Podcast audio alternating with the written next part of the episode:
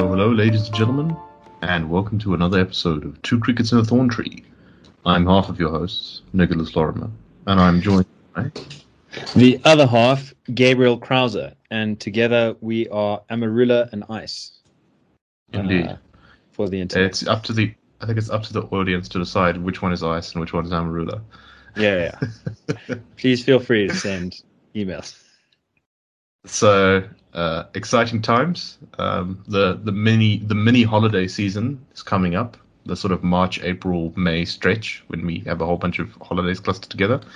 Otherwise to known as the looming third wave. yes, um, I've been watching those positivity numbers uh, very closely um, on our daily cases, and there's been a little worrying bump in the last days, in the last two days or so. So I think still very, very early to tell, but I'm going to continue to watch that very keenly. Um, that aside, uh, how are things going, Gabriel? I believe that yesterday you went to a art museum and did fancy art things. Uh, tell us, tell us about it. Yeah, it's been a good week.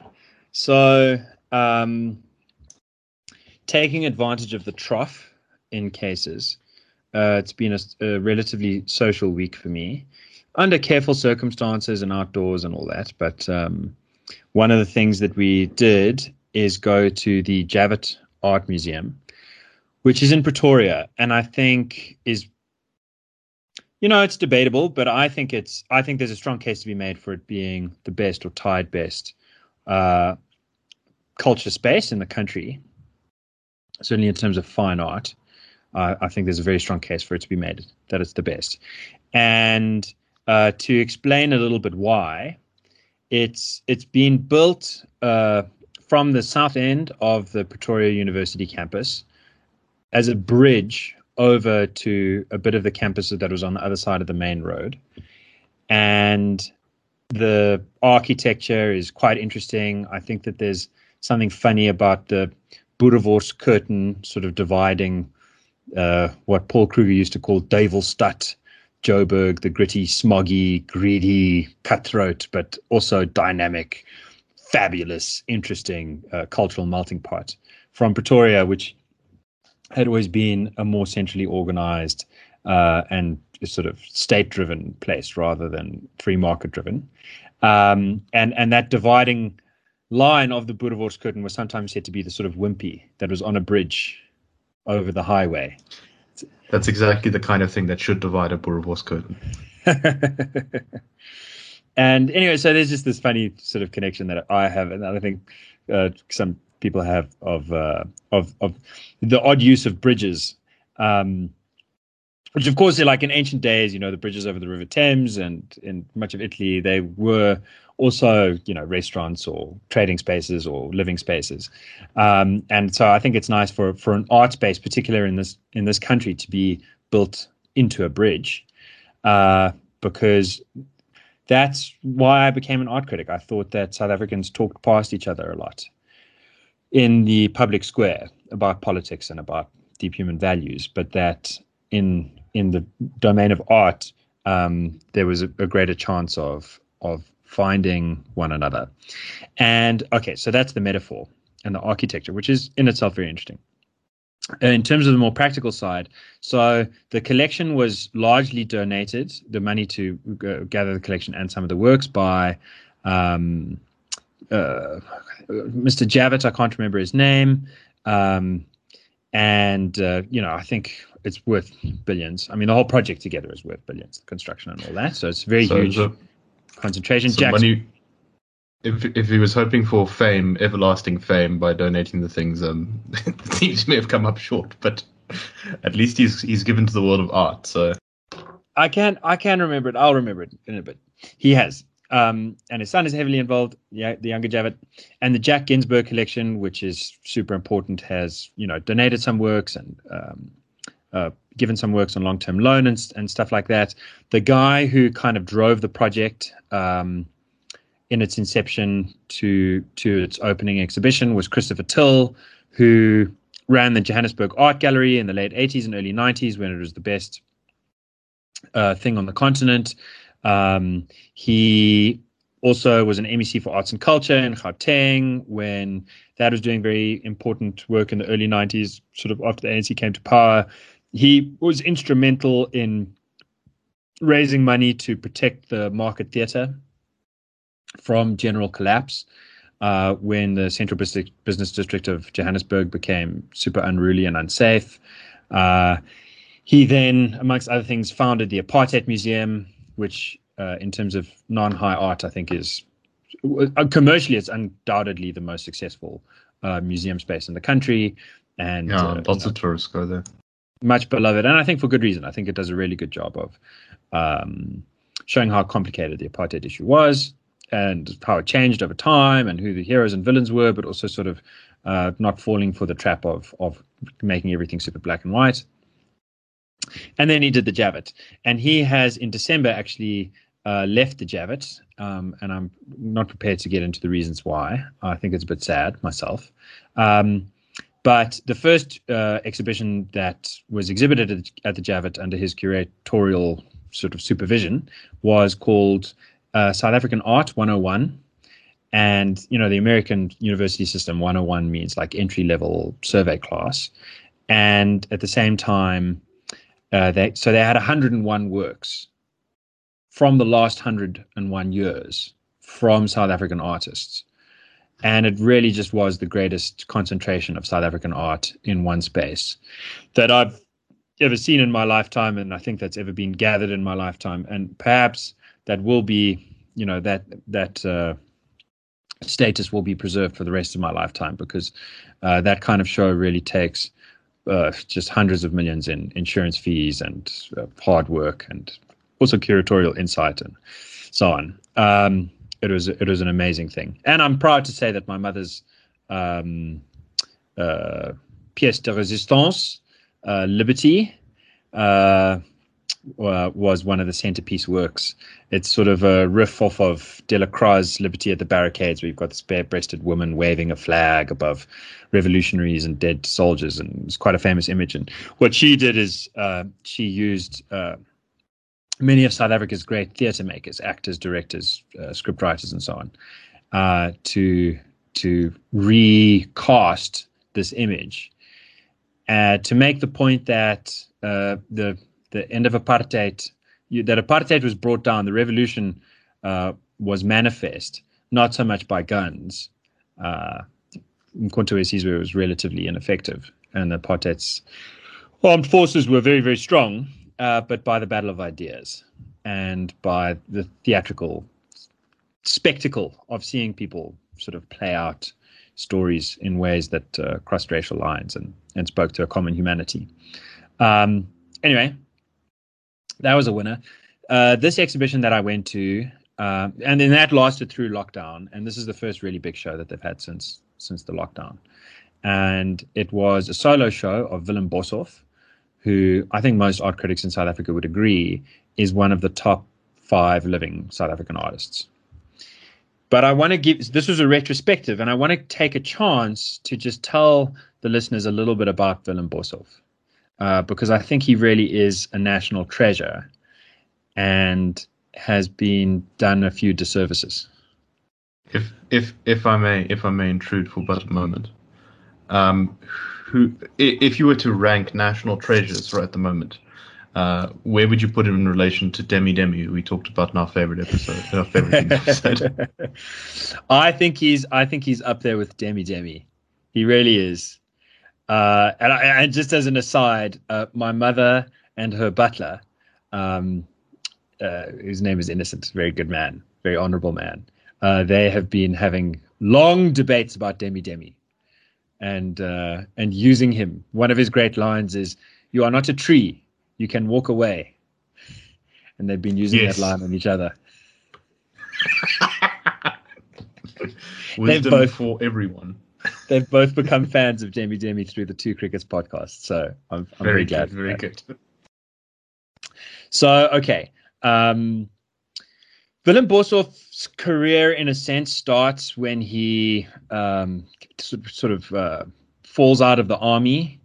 Um, he was conscript and conscientiously uh, objects to this uh, on the basis of what we would call enlightened or classically liberal values, and so falls foul of the regime and also of the sort of high fashion of the day, uh, and and decides to sort of make his life out of art in the grooves of South Africa's boot of the Nat boot, and um, the the art that he makes uh, is is hard to define uh, because lo- I mean a lot of it is more or less straightforwardly sculpture, but increasingly he starts taking found objects and putting them on a two dimensional plane, so that it's like you're looking at a painting, but it's made out of uh, broken twigs or thorns or or little toy soldiers or bits of torn fabric and so on, uh, and sometimes spelling out a word.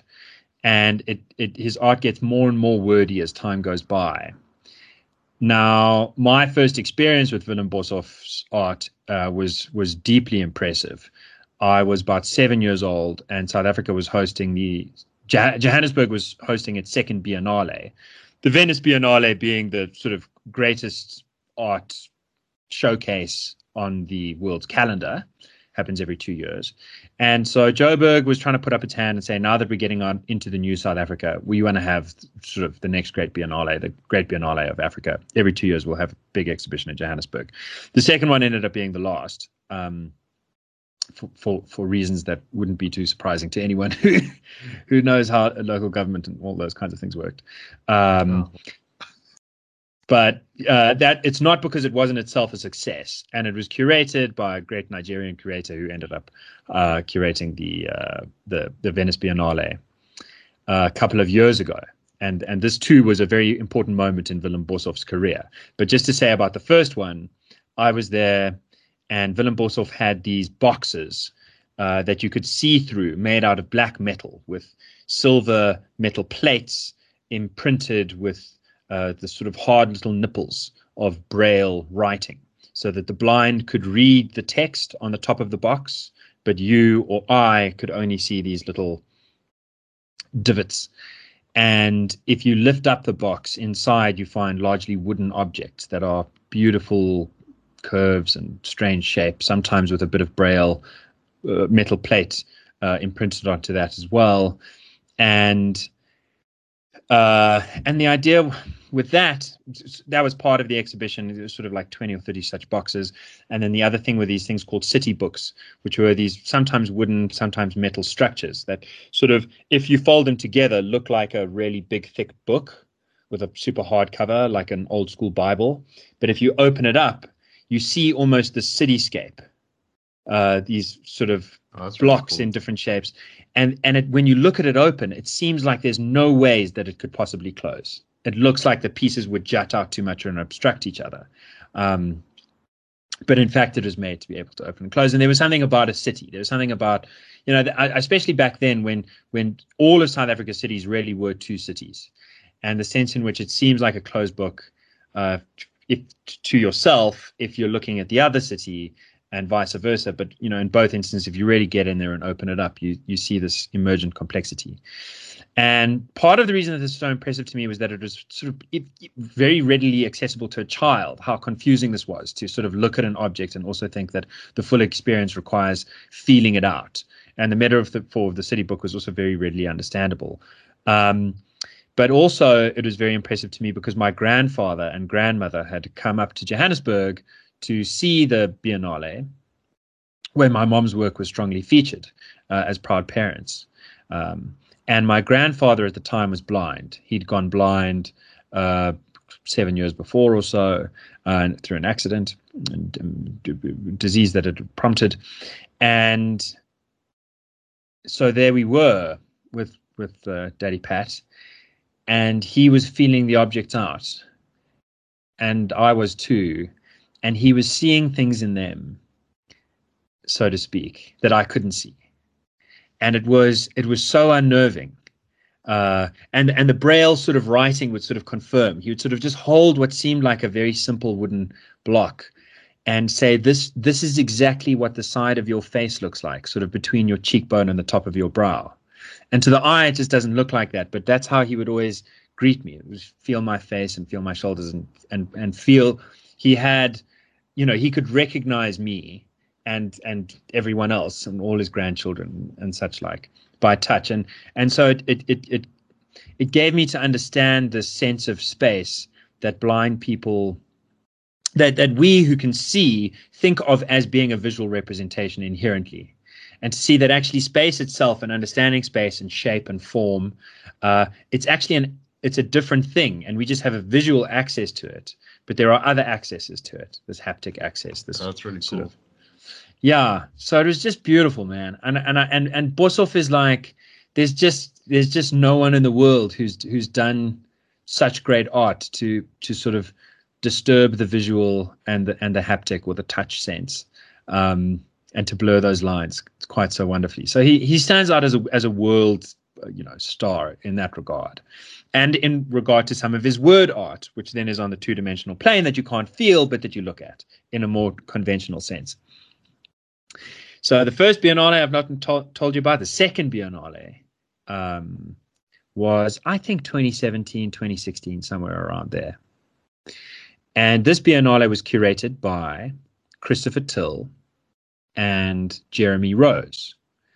Now that was very unusual. Two straight white men uh, curating the South African. You know, at the Venice Biennale, it's like every country kind of sends its own representatives to sort of put the best of their art, or you know, kind of join the party. And to have two straight white men doing that was was very unusual. And the reason was explicitly because the previous exhibition had been a nightmare, it hadn't worked out, and this one, the guys who'd won the tender to do it or whatever, didn't end up like filing the papers in time and hadn't gotten their act together, and so it was literally like Oh, uh, looking like it almost wasn't going to happen. And so there was an emergency tender put out, and uh, Rose and Till were just the only guys who put up their hand who had the capacity to pull off a grand show at the last minute. And so it looked like you had these heroes there to save the day. And the the two artworks, I mean, they, they took a whole bunch of artworks, but the two that sort of stood out and were decried across South African media at the time one was by Willem Boshoff and the other one was by Brett Murray. Now, Brett Murray is most famous for The Spear, a painting of Zuma Yes. with his willy hanging out, and that was defaced in the Goodman Gallery uh, by sort of fallists who also wanted to protect Zulu culture. Shout out to uh, King uh, Goodwill Zwelithini. Uh, he was not involved, uh, and I don't think he would have approved, but that was their sort of idea, is that Zulu Zulu culture is so vulnerable that seeing a, Zulu's uh, penis is is is, is somehow going to bring it down. Um, anyway, that's not the only good thing Murray's done, but that's what he's most famous for. Uh, what he had here was a video of a sort of black cop from today and a white cop from the Nat era, more or less making the same speech. Um, and it's like first you hear the one, then the other, and then they sort of interplay, and uh, it sort of points out the the the the, the awful similarities uh, in terms of citizen abuse. Not to say that it was all the same, but to say that so much of the rhetoric, so much of the sort of we need to protect our people, and those evil outsiders, and never mind the consequences of our actions, just look at the nobility of our intentions, and so on and so forth. So- go- yeah, we need to go hard. No, no, no mercy for the criminal kind of thing. Yeah, but no mercy for the criminal, but also this, yeah, that kind of thing. Okay, so that was one of the uh, works, and they said this is terrible. How can you compare apartheid to anything? Apartheid is beyond comparison. This is absolutely, uh, you know, this is this is Nazi apology, uh, terrible stuff. Uh, and now the rest of the world is seeing it. You know, this is this is awful. Um, and the other work was by Willem Boshoff. And I had seen this work when it first came out around 2011, 2012, I think at the Everard Read Gallery. And it was the first thing, I was at university at the time. Uh, this is five, six years before the, the Venice Biennale exhibition. And it's the first thing that I saw that I thought, holy moly, I would like to take a, a reproduction of that, you know, a poster of it, and put it up in my dorm room. And it was just a round metal plate about uh, one and a half meters in diameter with black text carved, engraved into it. And the black text read more or less I am proud to be labeled a racist in South Africa if, it means that I simply stand against fat cat politicians driving around in four by fours while the poor starve. If it means that I have to have a guard dog to protect myself and my family from murdering invaders, if it means that I'm afraid, if it means that I think, you know, the government should be reason responsive, it means that I think the people should vote their interests rather than silly ideologies and so on and so forth. So it is like a long list of 23 things sort of going around the Tondo.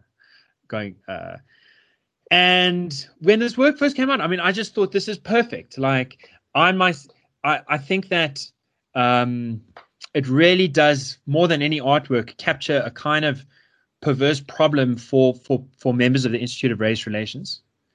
Uh, because you know as soon as you join the IRR that if you make certain criticisms, you're going to be labeled a racist and right. you know that it hurts to be labeled a racist. It hurts my it hurts me every time someone says that in in my subjective affective state, and it also hurts my social status. It makes it harder for right. other people to yeah. take me seriously.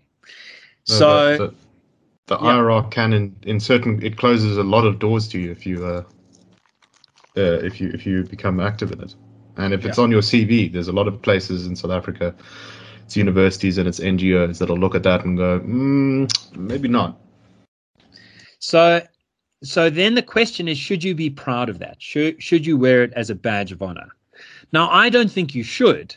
And Boshoff wasn't making the argument that you should. He was just putting, I mean, part of uh, what's interesting visually about this metal plate is how dull it is, is how uninspiring it is, is how kind of stolid and um, it sort of wears it wears this round tondo shape that you expect to see an icon of Jesus and Mary in, and you expect to see color and golden halos and and the light, and instead you just see this sort of gray and black imprint of of just brutal, dry. Uh, it's not a very handsome thing to look at. And Boshoff knows how to make a thing beautiful to look at, make it seductive, make a, a wooden block or a metal piece that you just want to grab.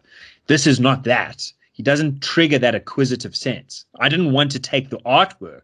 I just thought this would be an interesting thing to put up on the wall as a conversation piece in my dorm room uh, to see how it plays out. And then I thought, the problem is, some people will think I'm saying I'm proud to be labeled a racist. There's no condition in, under which I'm proud to be labeled a racist. I'm sad, and I and I and I'm not going to be put off by it if people are going to label me that uh, unfairly. But I'm definitely not proud of it. Anyway, more importantly, or more simply, there's nothing in the artwork to suggest that the words are coming out of a white person's mouth. And in fact, I know plenty of black, colored, and Indian people who say you know, these guys want to call me a racist or an agent or a house N word or an Uncle Tom or a this or a that, depending on the on on the circumstance, uh, for for speaking truth to power. And damn those fools, you know. And lots of my friends in Soweto bemoan the fact that they have to have aggressive guard dogs. Uh, and right. bemoan the fact that they're fat cat politicians driving around. You know, there's just nothing. But of course, the South African media didn't read it that way. They just said Willem Boshoff is proud to be labeled a racist because uh, the ANC is doing such a bad yeah, job. We might as well be racist.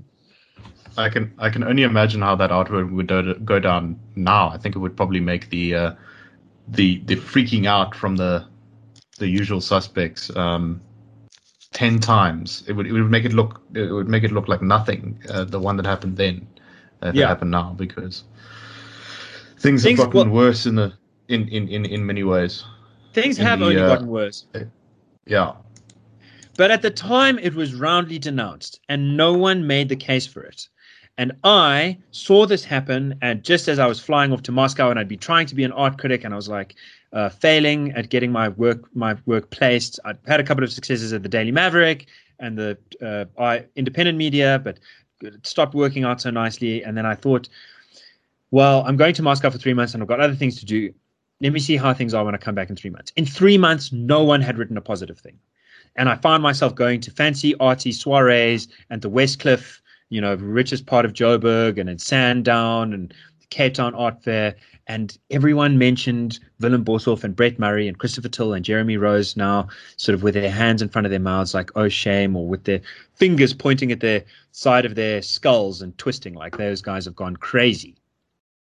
There was no defense. And so I restarted my career as a journalist. I was like, well, I have to do this. I had another job offer, but I was like, I have to do this. So I wrote the lonely defense of this art. Um, I'm sure went in, down well. yes, and and this was covered by the international news too, the Guardian, of course, the New York Times, of course, and so on and so forth, all roundly denouncing. Now, one of the great tragedies was that Jeremy Rose at the time had cancer, and he hadn't told anyone, including his own workmates. But he knew himself that he was dying of brain cancer, and he died shortly thereafter. So he died a good man with a slandered name. He and Christopher Till had uh, launched the Nelson Mandela Capture Site. Um, amongst other things, they'd sort of worked on the Hector Pieterson Memorial. Jeremy Rose had, you know, he had dedicated so much of his architectural prowess to establishing monuments to celebrate uh, those aspects of the ANC and of the struggle that really were worth celebrating. And yet, for all that, he he sort of died with with shame against his name, and, I, and I, it still bugs me, I must say. Anyway, this is a very long history, I suppose. But it, but it's I think it's important to understand that also Willem Boshoff at the time was the most exhibited artist at the Constitutional Hill. Yes. His his his you know his artwork had been there from the beginning. He'd been instrumental in in some of the design features he was he was in that sense already a recognized national treasure. He had had retrospectives or major shows at every major national and private institution in the country. He'd gained great success abroad. None of this was enough to get any of the critics or art fundies to think twice about whether he was sort of making some nasty statement that it's good to be a racist rather than the more interesting art artsy sort of problematizing of of uh, right, right. of of language in a space where where the word racist is denuded of its original meaning and comes to mean yes. if it means that I am just this and that and this and that and this and that. Right. Uh, so so this is part of the reason that this exhibition is important, and Christopher Till was was important in pushing uh, Boshoff to get this exhibition at the Javett. Um, and uh, some of the new works, I mean, the newest work that I saw was called The Death of Afrikaans, which is quite interesting because Boshoff is Afrikaans. And his last big right. show was called uh, uh, Word Woes or Word Woes, which are exactly the same eight letters, just one pronounced in English, one pronounced in Afrikaans.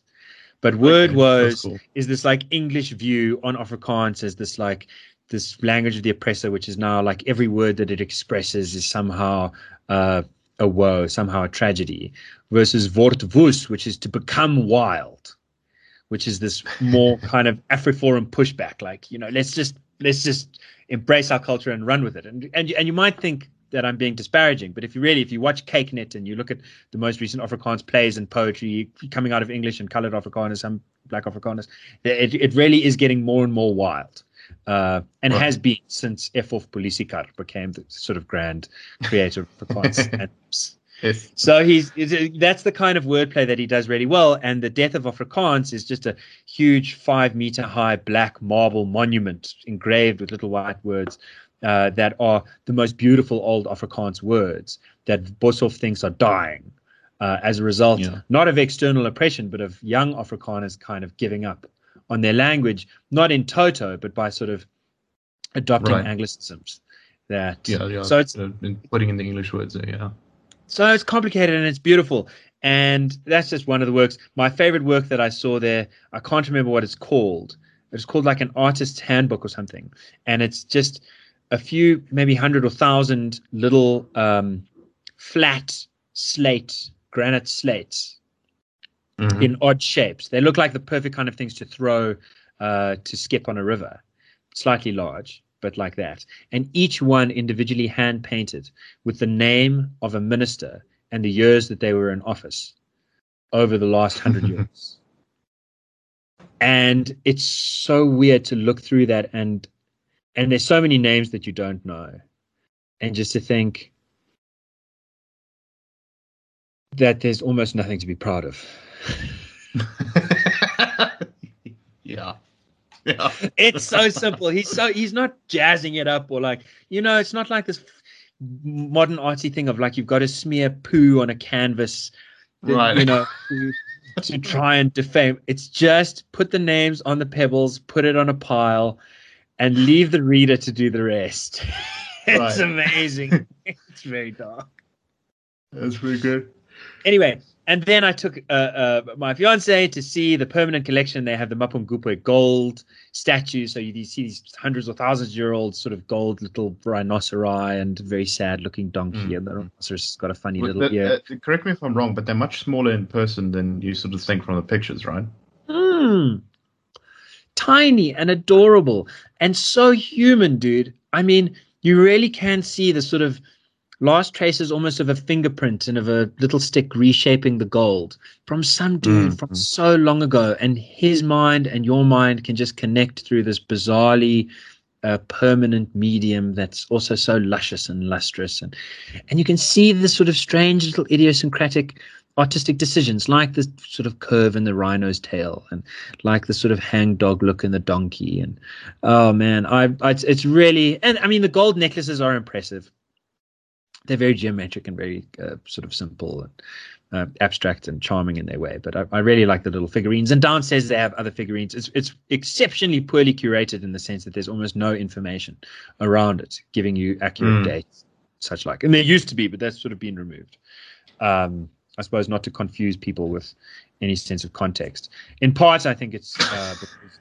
some of the gold that they have downstairs is sort of from the 20th century. And so they, you know, if you're not looking carefully, you might just think it's all from super long ago. Uh, Right. So I think that, I don't know if that's intentional, but it's definitely the side effect if you're not there with the Mm, with the mm, mm. Anyway, and then we went to go and see uh, this other exhibition of paintings that they have downstairs. Uh, Gerard Sekoto looking great. Gladys Mgudlandlu, who's my favorite uh, of the sort of faux naifs, Irma Stern and Maggie Laubser, who I think are far inferior. Uh, which is an interesting racial thing because you had these. Yeah, the, the, the great Irma Stern is uh, highest selling or second highest selling South African artist painting in the 30s a white woman painting black people uh, in in what what should you say their natural environments i mean that's really how some of the paintings seem like sort of zoo and like uh I don't know. It's very impersonal. There's there's there's very little by Yes. way of an individual figure. It's very like it's so much the kind of art that Hitler loved uh, in Germany, sort of the bucolic ideal. You know, some some person carrying straw on their head or grounding a thing down in a field Yeah. and so on. And and she paints in this very naive way, rough brushstrokes, not very accurate, not very mimetic. Maggie Laubser does it too, but much better. Um, but Gladys Mgudlandlu does the same thing later, but is just so much more frank. And so, I mean, she has this painting there of a woman bare-breasted with uh, sort of beads over her chest, smoking a pipe with a big sort of vendor hat on top, and she just looks crazy and silly and ridiculous and funny and magical and powerful. Uh, it's it's so much more obviously like um, naive and tongue in cheek and satirical uh, in a way that, Yes. that neither Irma Stern nor Maggie Laubser ever would would risk doing with a black subject. Uh, and for that very reason, it's much because it's more funny. It's also much more human. Yes, Uh, yes. And Trevor Makhoba's there with his with his he's he might uh, maybe the best uh, sort of after the nineties. Unfortunately, he died of drink. Zwelethu Mthethwa is not there because he he was a great South African artist who then uh, killed a woman in an elevator. Uh, so he's in jail, and uh, his work was removed from the exhibition. Yes, that's why we know because there was a camera. Anyway, uh, so so anyway, just great South African Well, art. this is the most well-planned murder then. No. There's great South African art, really a lot of stuff to make you think and reflect on a long history um, of making beautiful objects. A history that in painting goes back at least 100 years. Um, on show, uh, 300 years uh, in addition to that. They've got some Pierneefs in there and the like, really beautiful, and, thou- and thou- you know, over a thousand years in gold. And uh, and this really contemporary, interesting stuff by Willem Boshoff. Uh, a, a, a retrospective that's got work of his from the 70s until one piece that was just made in time for the show. Uh, so, uh, that just it just reminded me what I love about this country. It is the people. It is the madness. It is the attempts to make meaning out of that madness. Um, Right. To find one another on a bridge, uh, crossing a sort of boulevard of jacarandas where all the jacarandas have been cut down in the last three years. it's just, it's hard, and it's Metaphors pretty- upon metaphors. Oh man. anyway, so I, I maybe that was a bit long, but it's uh it's No, if you can check it stuff. out, check it out. If you can't check it out, just know that it's out there. Just know that as repetitive and boring as the political headlines are, and as stuck as we are with the same problems over and over again, there are people making original contributions to the grand South African conversation every day. And Excellent. uh, That's excellent news. Little little lights of, of, of humanity shining out through the blanket of I don't know whatever whatever our our overlords are. I don't know how best to sum them up. Racist kleptocratic morons. spot on. okay. Um, right. So, if I may, can I jerk us violently and wildly to the other side of the planet? Please. So, uh, allegedly, uh, you may not have know, uh, uh, known this because it was not sort of very brightly reported, or it didn't make uh, huge headlines, although it was reported on. Um, according to official sources, the war in Afghanistan is about to end, uh, and that is Yeah. because at, at the end of February, um, the US and the Taliban, not the Republic of Afghanistan, um, signed a treaty which said a number of things. It said that um, over the next 14 months, the US and the, I don't know, 20 or something countries that are there supporting their mission um, will begin pulling out soldiers. And the Taliban will promise, we swear, really, guys, that we will start fighting terrorism and Al Qaeda. Uh, and then the Taliban and the government of the Republic of Afghanistan will will get together and have a further set further round of negotiations about what uh, the settlement will be between the Taliban and the uh, at least nominally democratic government of Afghanistan will be. Now, Great. So hold on. They're not. They're they're not. The Taliban is going to secure democracy. America's done Yeah, nation Tal- building. Now the Taliban's going to do the rest of the nation building. They're going to oversee Right. the free The and fair Taliban will- elections will get rid of the Al-Qaeda. drafting of a new constitution. Right. And then the Taliban will sit down with the current uh, government of Afghanistan and uh, negotiate a, a settlement. That's interesting. So you may have noticed some problems. I mean, there's also. Right, so I don't think we've gone very far. This still sounds like art to me. yeah, um, it's a bit vague. Uh, you know, there's there's a lot of a lot of fuzziness here. Um, there's some uh, guarantees here. The U.S. says it will only be uh, withdraw its troops depending on how the uh, the Taliban does its um, uh, you know how how closely it sticks to the agreements here, and and whether it's genuine about making sure that it uh, targets uh, the Taliban. Uh, sorry, Al Qaeda, um, because technically speaking, Al Qaeda and Taliban are not quite the same organization. In fact, Al Qaeda is a subsidiary of the Taliban Ah, um, because in in the in the I think it was in the 90s, um, the the leader of Al Qaeda, I think it was Osama bin Laden, or it might have been one of the others, declared their allegiance to the Taliban because at the time the Taliban, when it was ruling Afghanistan, was its official name was the Islamic Emirate of Afghanistan, I think is what it called itself, and it was as far as they had the capacity to do so because they were not in control of the whole country. They were, you know, didn't have a lot of money. They were a totalitarian regime Hmm. that enforced Sharia law incredibly brutally, um, with like religious police who involved themselves in every single aspect of your life. So, and kill you know- people in stadiums for all kinds of things. right, and you know, and if you're if you're a, you know, and and the rules, it's like even more all encompassing than sort of like Soviet or Nazi totalitarianism because. You, you know, you couldn't. If you're a woman, you can't walk outside without a male guardian. Uh, you know, not covering your head is also subject to extreme punishment. Um, any most crimes, you get death or you get your hands cut off or things like that. Um, they were a brutal, nasty lot. Um, and uh, they were continuing to fight a civil war against other parts of the country that were not okay with them, but they were sort of the official government for five years. So anyway, um, so the US says that it won't pull out its troops unless the Taliban proves that it's acting in good faith. Now, you may think, okay, well that seems sort of reasonable enough, um, but uh, the US has made uh, promises like this before. Um, for example, they made a similar kind of promise to the government of South Vietnam. And you will no- notice that there is no government of South Vietnam that exists today. I did notice that. I looked at because uh, it's very difficult politically for someone who is claimed the victory of ending a war, which the Biden administration and the Trump administration both kind of have doing, because this this peace agreement was mostly drafted under the Trump administration, although they were actually continuing on. they actually diluted the original version, which the Obama administration drew up, which was similar in structure. The Trump administration made more So concessions. this is, bi- this is bipartisan. That's great. Right, this is bipartisan, and now uh, Biden has has confirmed it by basically having his official sign it um, at the the end of February.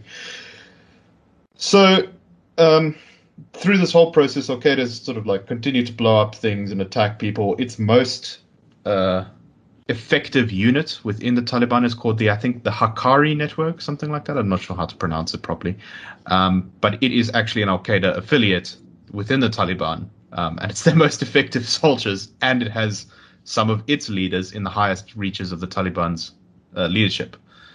So, So this is very idea, tripartite alliance. Hey, this is like the ANC is going to promise to like get rid Yes. of Cosatu. the SS, But- yeah, Cosatu and the SACP.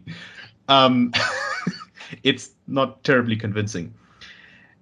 And the US, when it was negotiating this, decided not to include in the negotiations um, the, the sort of the government of Afghanistan. Now, I think this is something that actually a lot of people don't quite understand about Afghanistan, who who don't really, you know, focus Follow on the stuff they don't really care. Yeah. Um, when the US toppled the Taliban, they ran the country for a little bit and then they said, okay, guys, now you're going to need to have elections and draw up your constitution. And that is what happened. There were elections. Um, the US demanded that there be certain things included, like, for example, women get the vote, and it had to be a broadly sort of separation of powers constitution type of settlement.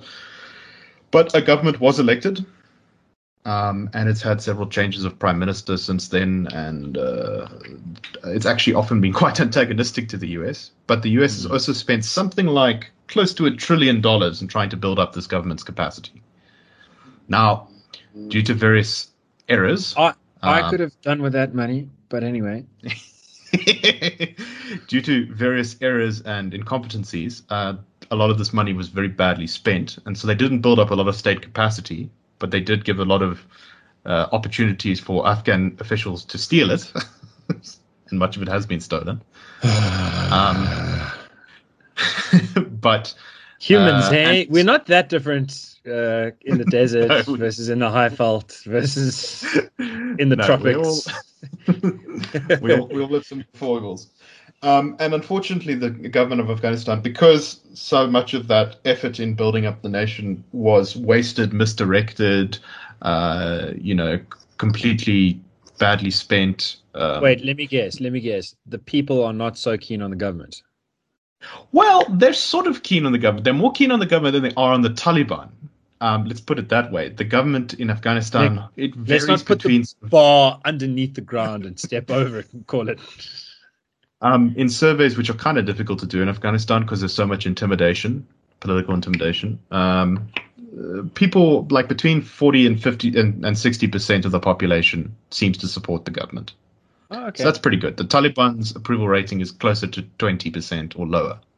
Mhm. Um, but they also can't survey people who live in Taliban-controlled areas very easily, so it's not clear whether that number And the, and the 20% have more guns. Yeah, yeah.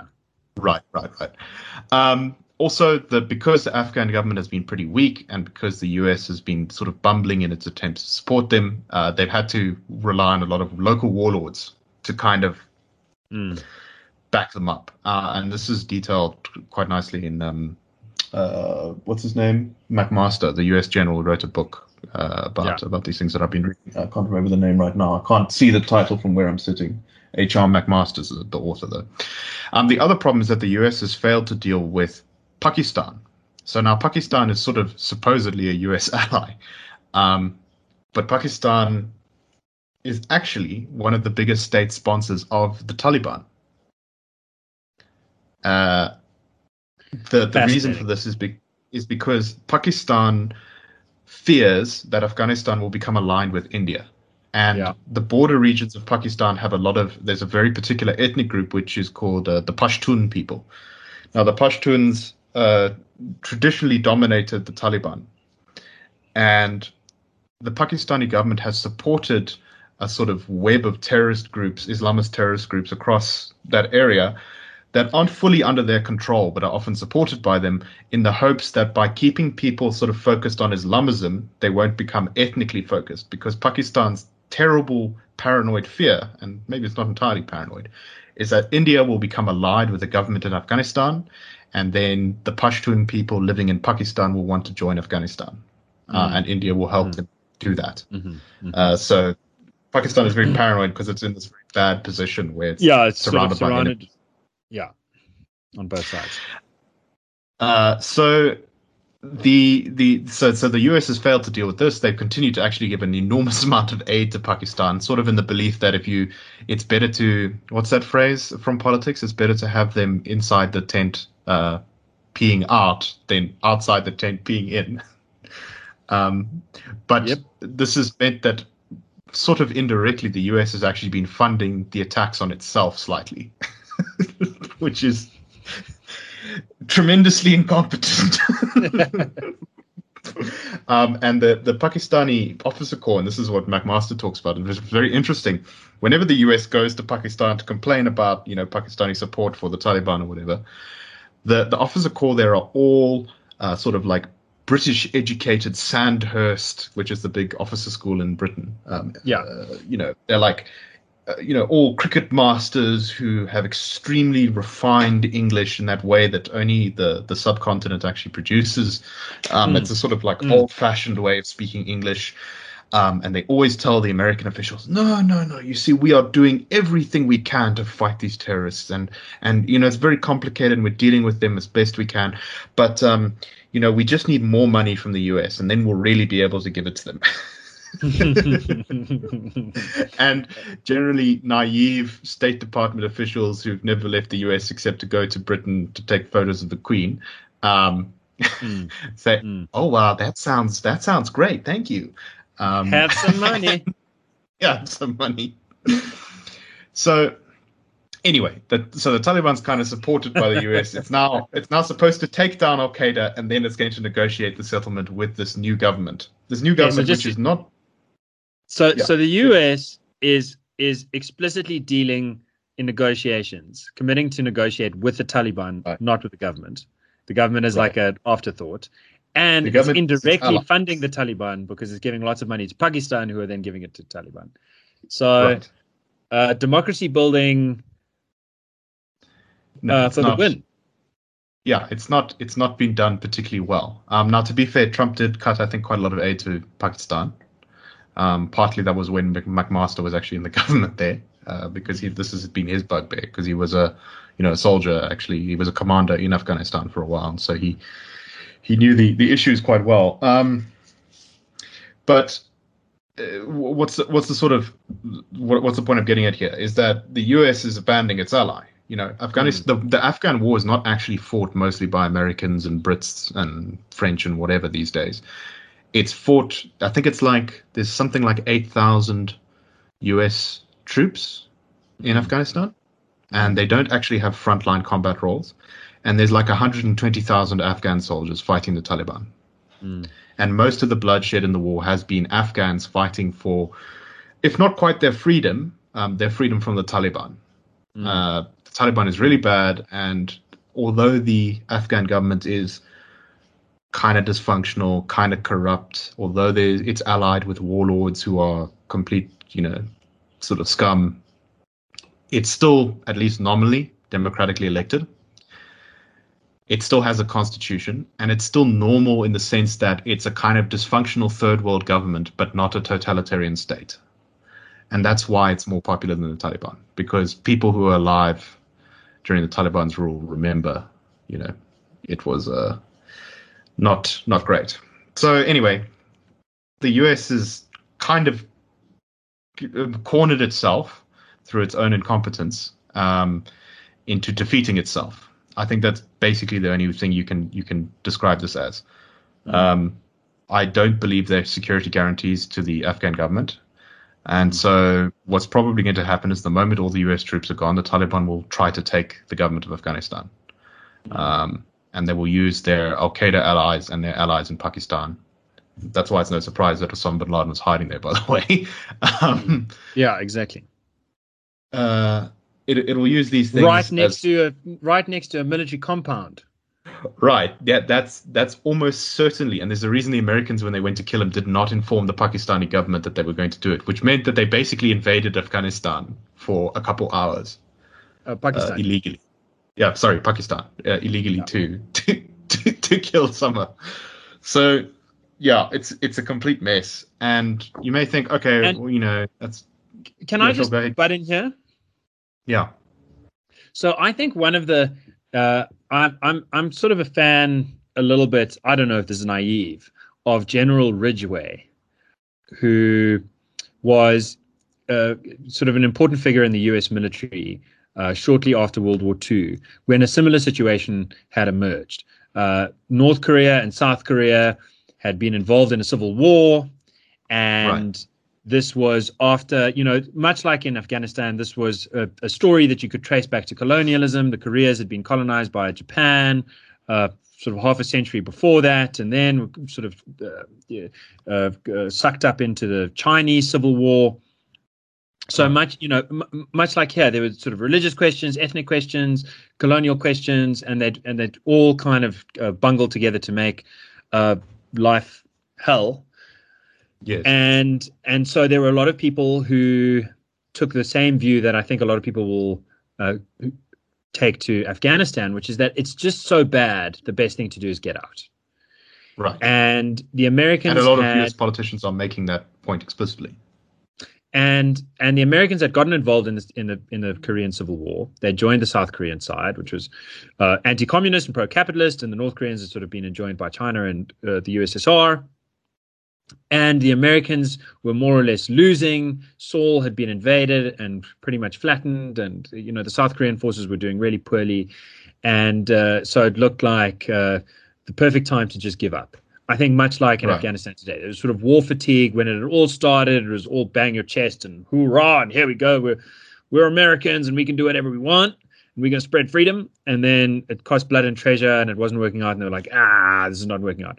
And General Ridgway uh, then took command, was get, given command, and he was like, "Damn this! You know, if, if going into the war was a bad idea, the worst idea is leaving it before you secure the preconditions right. for genuine uh, uh, uh, stretch of democracy." And so, uh, fought fought bloody hard, and won at least won enough for South Korea to be established. And if you look at South Korea 50 years ago, it was far worse off than uh, many African countries. Even if you look yeah. in the 70s, it was poorer than point, Ghana in yeah, the 60s. In in the, in the 70s. Mm-hmm. So it, you know, it, it was poorer than South Africa in the 80s and the early 90s. And but they just did the hard work to set up this democracy in this place that seemed like it was too far gone.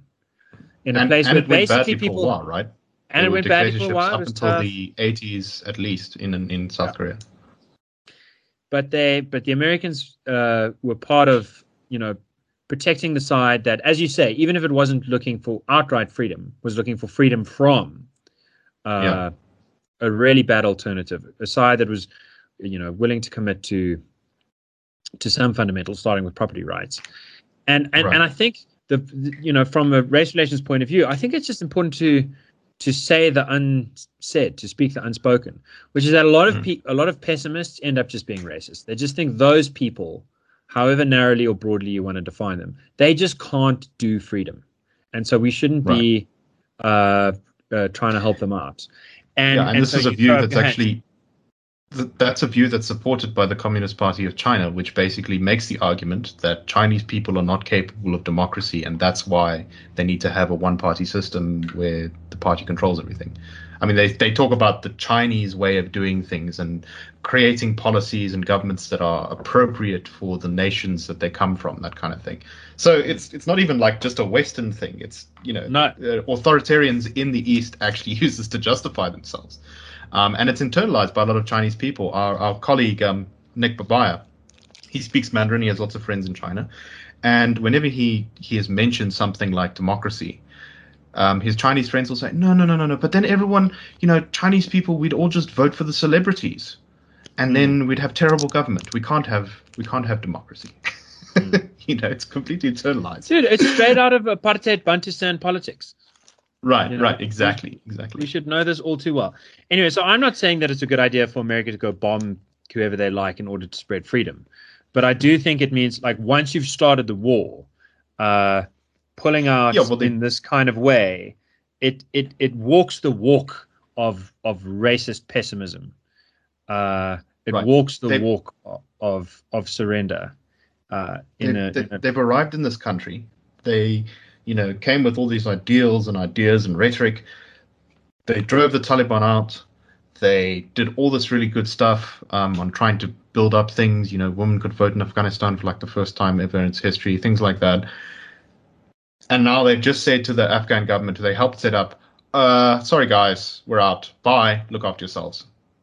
and they're vamoosing. So if you're the Afghan government, right, yeah you kind of you know you came into this position you have hope for your country that you could kind of sort of fix it things have gone a little bit more difficult than than you hoped um, you're fighting now a very difficult war against a very well a very experienced and cunning enemy who has a lot of experience uh, in fighting in afghanistan because they've been doing it for literally decades Mm.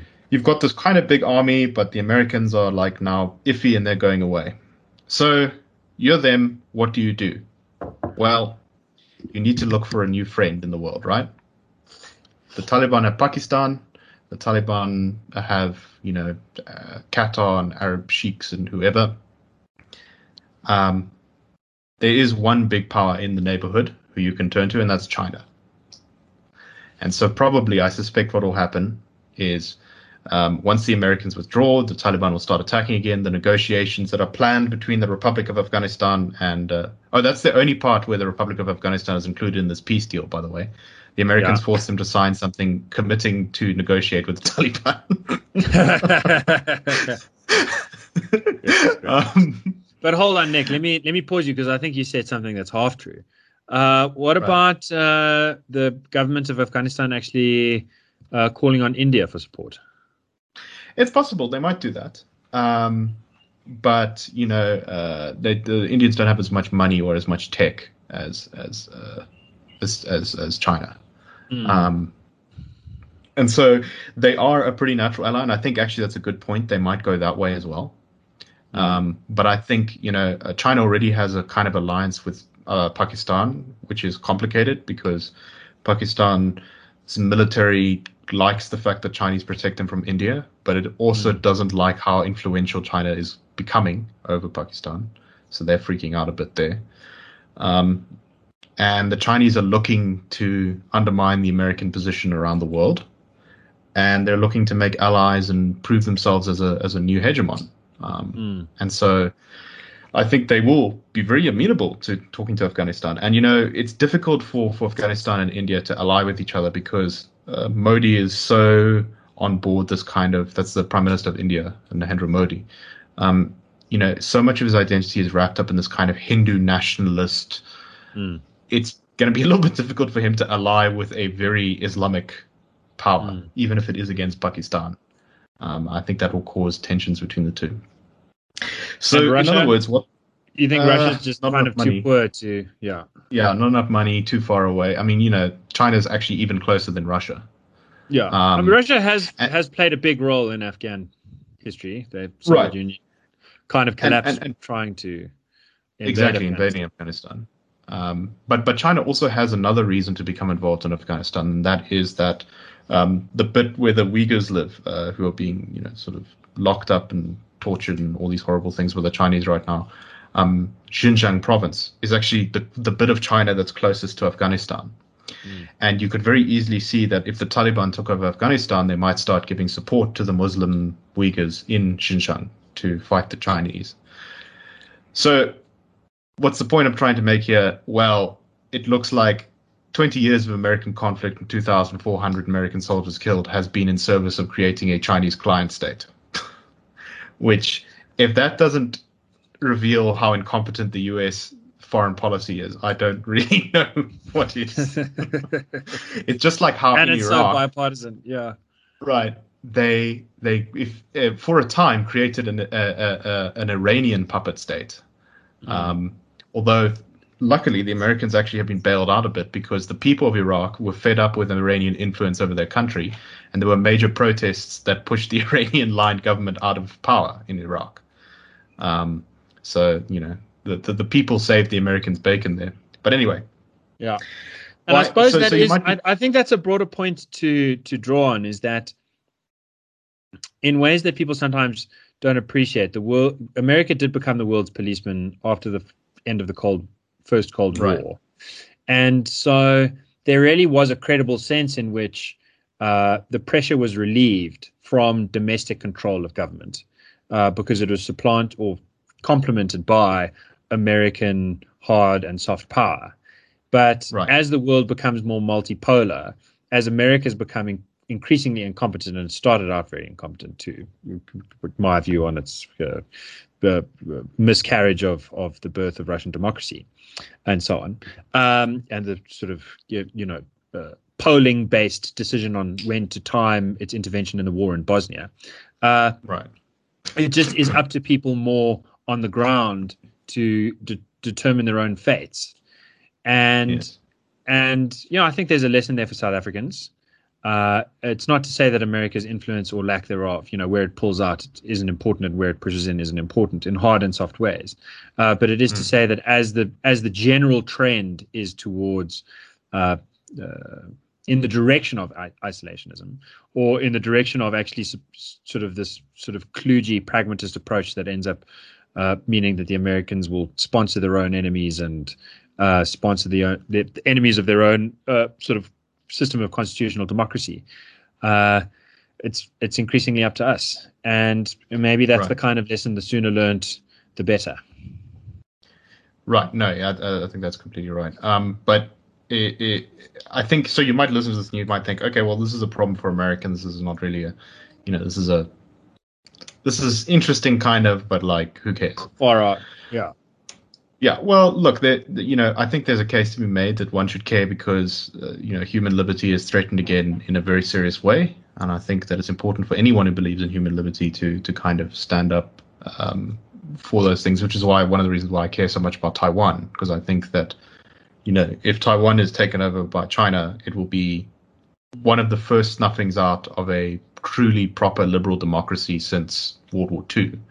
Mm. Um, and we all know how that ended because, of course, it started with Czechoslovakia but it, and Austria, but it did not end with Czechoslovakia or Austria.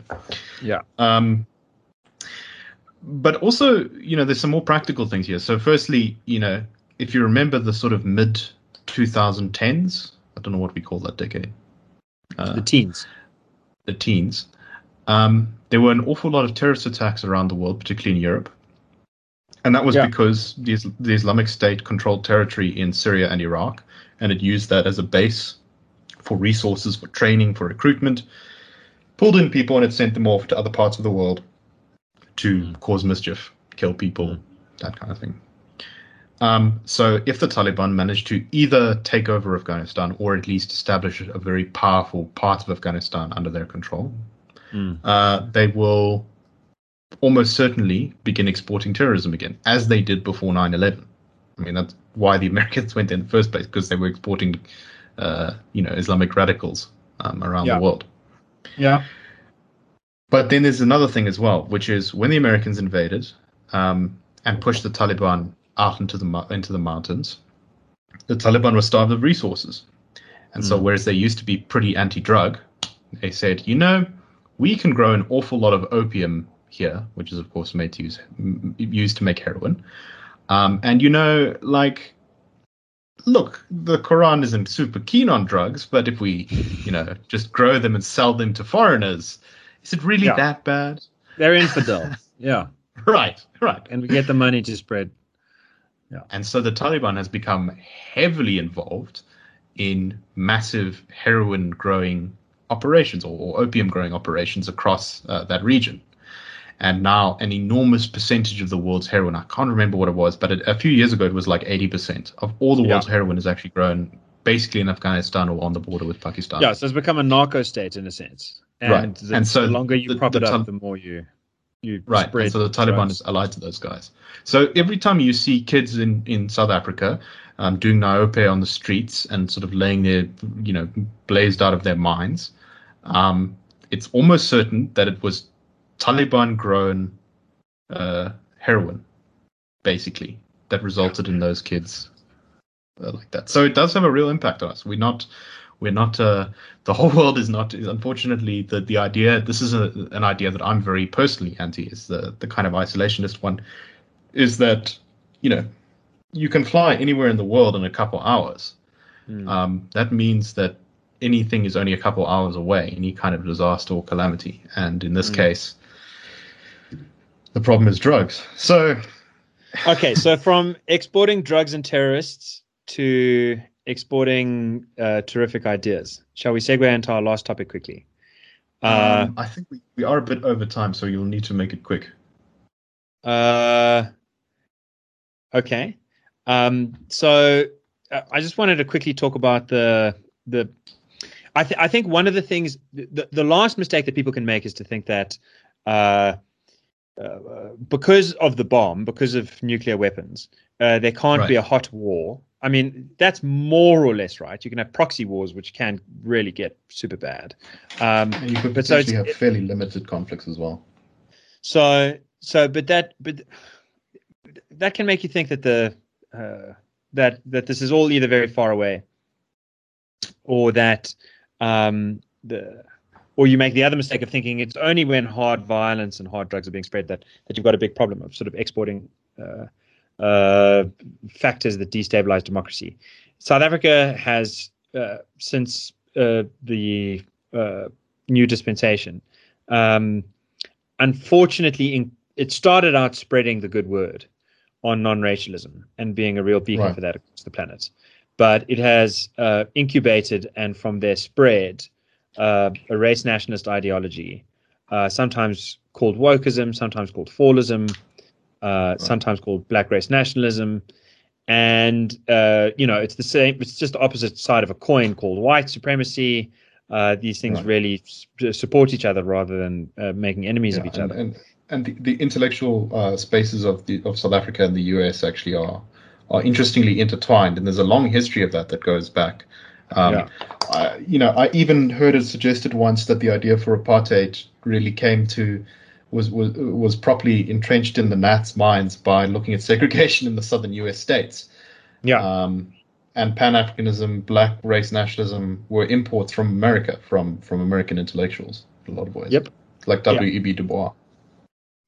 Case in point. Okay, so uh, just just a recent uh, kind of play uh, on that theme is SOAS, uh, which is this London-based university, uh, sort of the study of Oriental and East Asian studies, or something it's called, um, and it has been kind of the hotbed for this way of thinking in the UK, and uh, Adam Habib, who was the vice Yes. chancellor of WITS, uh, was then appointed uh, some very important position there. And I was interested by that because I think Habib has, uh, you know, he was expressly anti-fallist. He uh, was Yeah. much sterner than Max Price at UCT, for example. And so I thought, you know, here they are. They're going to have to deal with a man of color, a South African guy, a guy who sort of lived under apartheid. Uh, so he's got all the struggle credentials. And at the same time, he's much more pragmatic than a lot of their Right. sort of faculty and expressions would have you My- believe they are. my my theory is that while his heart is sort of in in in a in a lot of similar places to the fallists, that ultimately his ego overrides his uh, his ideology, and that he is willing to pursue excellence, especially excellence that makes him look good, over any kind of ideological commitment, and that's my personal theory as to why uh, he stood against the fallists so so well in Wits, is because he realized that his legacy as vice chancellor of Wits would be. Uh, you know, nothing but ruin and despair if he let the fallists have their way. and so he was like, he too would "Look, fall. You know, I'm all I'm all for the struggle, and often a lot of his statements were kind of for this. You know, he would say, "Oh, you know, I kind of support the the students' pressure on government or whatever to you know improve higher education, um, but this is stupid." and um, Yeah. uh, I think I think that that that has now actually isolated him from the far left, where he was you know quite comfortable, um, and now he's he's become a bit of a wanderer in the sense Yeah. that he, he you know that's where he sits ideologically, but he just can't get on with them because they're too mad and too self-destructive. Yeah, my view is a bit different. I think he's a genuine non-racialist uh, of the sort of communist kind. Uh, you know, I think he, he, he takes class struggle very seriously and thinks race is a is a sort of distracting social construct, uh, and is alive to the fact that in South Africa, you know, most dollar millionaires are black and most political elites are black, and so the sort of arguments that we need black liberation are really ways of distracting from uh, these individuals uh, graft and grift and uh, and anyway, but but uh, maybe we're both right in some sense. Um, but uh, uh, the the recent controversy was that he uh, used the N word in a sort of Zoom call with some students and said basically that. Uh, you know, they'd brought up some allegations, and he said, "I've never, I haven't heard these allegations before, but you know, this is definitely against policy."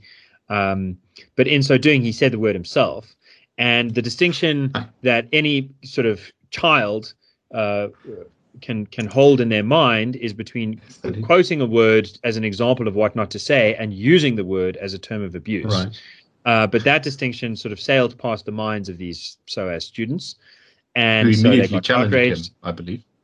And one you know, black dude said, you know, you uh, black bodies have been are oppressed 24 7 for the last 500 years, and you don't embody that experience, so you don't have the right to say the word. Right. Um, and then the EFF jumped on the bandwagon and, and sort of denounced him here, as have others. Now, part of what's hilarious about that is that the EFF was also is- misreported in, in the media. Sorry, Yes. sorry, to, sorry to, to bring this up, but the media reported it as though he had claimed in his defense that South Africa was a place where we use the N word all the time. Hmm. But but that's not what he said. What he said was, right, I come from a world where context matters. Uh, yes, which is which is uh, I think uh, the misreporting actually kind of suggests Really? maybe he was a little bit wrong about that. I mean, personally, in his mental space, he comes from that world. Uh, Right. But it, it definitely doesn't describe the world called South African mainstream media. Um, anyway, so yeah, so one of the hilarious things is that the EFF denounced him strongly, uh, but they have been the, the only, uh, you know, outside of Black First Land First uh, group I know to explicitly use the N word as a term of abuse. Um, yes, as, as most recently, They just throw Reedy Clubby was was called a house N word. Gwen and Gwen has been called a house N word. Uh, Ndlozi, uh, Malema, uh, Floyd, they've all used the house N word to disparage their enemies that happen to be black. Uh, and so it's really, it's just ridiculous uh, that they're the ones who, who, who are claiming this moral high ground. Um, the other thing, as you say, is this misrepresentation of the context. Uh, and and of course, the simplest thing is just this sort of misunderstanding between using a word as a term of abuse and using a word uh, in quotes to sort of say this is the word that you shouldn't say. Um, and I, I- just one bit of research, uh, sort of side slant, is Sunday Times called me uh, to give comment for the Institute of Race Relations on this. Unfortunately, that wasn't used. Uh, there was very little critical uh, said in its article, uh, although it's very short, uh, which is is is what it is. Uh, but I but I looked up. Um, I found this case which I'd remembered, where in 2013 a black American was uh, basically sued for using the N word against black employees. Said you're acting like a bunch of N words. And I thought this is a nice example to a nice counterexample to the general claim, which is that, you know, if you're black, you can say it no matter what. And if you're white or non black, then you can't say it no matter what, the context. Right. And uh, that's not the view of I think the most respected Black American intellectuals or celebrities. Ask Denzel Washington what he thinks about that. Ask uh, Booker T. Washington what he thinks about its equivalent 100 years ago. Ask Thomas Sowell. Ask Larry Elders. Uh, ask Barack Obama. None of them are down with that. Um, right. Nor is the American court. Uh, it's it's really just an idea that kind of lives, I think, on the bridge between South Africa, SOAS, and America. Uh, this sort of yeah. interloping Pan Africanist uh, place where the real thing, the real win for them is is is not about the word. It's about having a different code of conduct for different races. White should act like yes. this, black should act like that. That's the basic idea. That's the starting and driving idea of racialism. And yes. the N word is just a sort of convenient place to go to because, of course, so many people get so worried when they hear it that they uh, willing to switch their brains off for a moment. And that's exactly, right. unfortunately, what Habib has done. He said he will apologize unequivocally to the university and to the students because even though they didn't understand basic semantics, yeah. Uh, their feelings were hurt, think, and that's I what matters. Making, right, I think he's making the, the, the tactical error which he didn't really make during um, uh, Fees Must Fall, which is that by apologizing in a place where he knows that he's not in the wrong, mm. uh, he is going to undermine his own position, and I suspect it will be the beginning of the end of his uh, of any authority he holds over that university. Mm. Whether he's actually kicked out or not, I think you know people will just ignore him from now on, which is silly. Um, and I think it's you know it's something a lot of people have to learn the hard way because your first instinct is to go, look, you know, I understand that someone might have been upset, and so I'll do the human thing and say, okay, like, sorry that I, I didn't mean to make you upset. But uh, the evil of the workistas is that they use uh, uh, uh, apologies as an admission of guilt and a cause no, but I, for further. I completely disagree. I completely disagree. I think okay. that that an apology is an admission of guilt. Right. So don't apologize if you didn't do it. And if you did do it, right. then apologize. If someone well, apologizes, well, it ought to be used as an admission of guilt because semantically, that's exactly what it entails.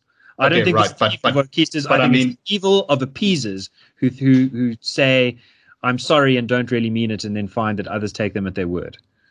Right. So, so I think, uh, but it's kind of what's its issue here is they'll say they'll say that his apology is for being racist, not not apologizing for causing offense, which is a different thing.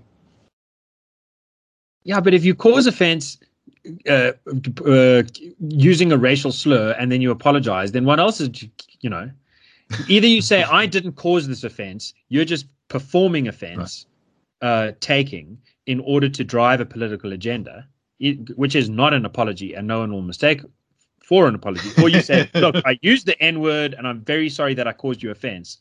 Uh, and then people say that's an admission of guilt. Well, damn straight, that's exactly what it is. Mm. Apologies. I don't know. I mean, it's it's a it's a quibble that I have with South Africans in particular. We say shame a lot uh, when there's no shame at all. You know, I'm just going to the store to fetch you something. Someone says, "Oh, shame. Yeah, can you get me like a thing of milk?" I don't know why we use that word. I think it's part of it's an expression of how screwed up our politics is. And the same for sorry. Someone says the only time that I think it's acceptable to say sorry for something that you didn't do is at a funeral. You say I'm sorry for your loss. Uh, yes. What no, you're no, really I, saying I, is I there, there. there are no words that I can say to you that meaningly. My condolences are more technical, but if you say I'm sorry for your troubles, I'm sorry for your loss. Everyone knows you don't really mean it. What you really mean is this sucks, and I hope you keep living. Right. Uh, right. And Jews have it much better. They say long life. That's the right thing to say at a funeral from a semantic point of view. But we English people say I'm sorry, and that's the one place where it's okay to say I'm sorry when you haven't done it. If someone has a car accident and it's just a small scrape and it's going to cost them two thousand rand to replace the bumper, you don't say I'm sorry. Uh, you definitely don't say I'm sorry to hear that. Then it's almost as if the the problem is you listening. You say that sucks. How can I help? And you be a flippant human being because words have meanings. This is like the donut hole skit of Seinfeld. You, you you surrender the meanings of words at your own bloody cost. so no, I know I know the very specific meanings of words does um does get your goat, so to speak, which is an interesting phrase. Um, which I saw a video on the history of. Let, let's finish with recommendations now because we've gone long over time. Okay, uh, you go first, Nick. Uh, so I've got a whole bunch, but one of them is uh, a, YouTube channel called Sam O'Nella Academy, which has lots of very silly videos just that are kind of mildly interesting. Um, you should probably look up the Dead Body Hijinks one, which is all the very strange things that people have done with corpses. um, it's it's just a number of anecdotes uh, from history that are bizarre to say the least. Uh, the other one is a channel called I think it's called Dimple um, on YouTube. If you look it up, it does. So you know they're not the greatest channel in, in some ways. They they're a little bit clickbaity and they also um, their translations are not very good. But basically, what their main shtick is, they interview North Koreans who've defected from from from North Korea and now live in South Korea, and they ask them just various questions about what they think about you know Americans, what they think about the world, how they were you know how everything changed for them, why they left North Korea, just stuff like that. The videos are usually quite sort of silly, and it's like you know North Korean tries American food for first time. You know they do, they do a lot of silly things like that, but they are often quite fun, and also uh, they have some ones where they interact with like an Israeli or an American soldier, and and one of the stories from that is uh, an American soldier is is talking to uh, a North Korean soldier, and they have to describe their worst experience in the army. And the American says, "Oh, once we were doing this week-long mission where we had to run through the bush and we weren't allowed to change our clothes, and uh, I was caught short going to the toilet and I had to walk around with with with poop in my pants for like four days and it was really awful. That and North bad. Korean guys like, wow, that's really horrible, man. Let me tell you about the time my friend and I were starving to death. And so we killed and ate the puppy dog that belonged to our commanding officer and shared it with the other people in our unit because they were also starving to death. And it was the first meat we'd eaten in months. the American just don't try and stop. You can't try and story top a North Korean for something. No. And the American just can't. You, you can see that his like conception of of badness in the world has just expanded tenfold as to what's possible. and uh, yeah, no, it's really good because it just it humanizes the people of North Korea who we often we don't get to see a lot of um, because they're kept in that horrible, awful open air prison called North Korea, um, and uh, it's it's just nice to see. And you know, it's also I'm I'm at least I would say 50% sure that that channel is run by either the South Korean intelligence services or the CIA because it is very explicitly like a sort of well, propaganda channel. But I think it's really good. You should check it out. Dimple. Dude, I think that's great. I, it's my favorite recommendation of yours. Uh, I'm just going to recommend a quick poem I'm just going to read it out to you. Uh, what's interesting about this poem is that you can read it in English and Afrikaans. It's exactly the same letters. So it's called My Stories Begin as Letters, which can also be read as My Stories Begin as Letters, which has exactly the same meaning. My pen is my wonderland, world water in my hand. My pen is wonder ink. Stories sing, stories sink. My stories loop, my stories stop. My pen is my wonder mop. Drink letters, drink my ink. My pen is blind, my stories blink. And I'll just read it in Afrikaans. My pen is my wonderland, word water in my hand. In my pen is wonder ink. Stories sing, stories sink. My stories loop, my stories stop. My pen is my wondermop. Drink letters, drink my ink. My pen is blind, my stories blink. Funny old thing. Funny old thing about uh, language and the games it can play, and uh, yes. good to remember in South Africa on any day. Indeed. Thank you very much, everyone, for listening. Uh, we'll catch you next week, um, or at the end of this week, whenever this comes out, probably on Monday. Um, thank you very much, and keep that flag of liberty flying. Grr, grr, grr,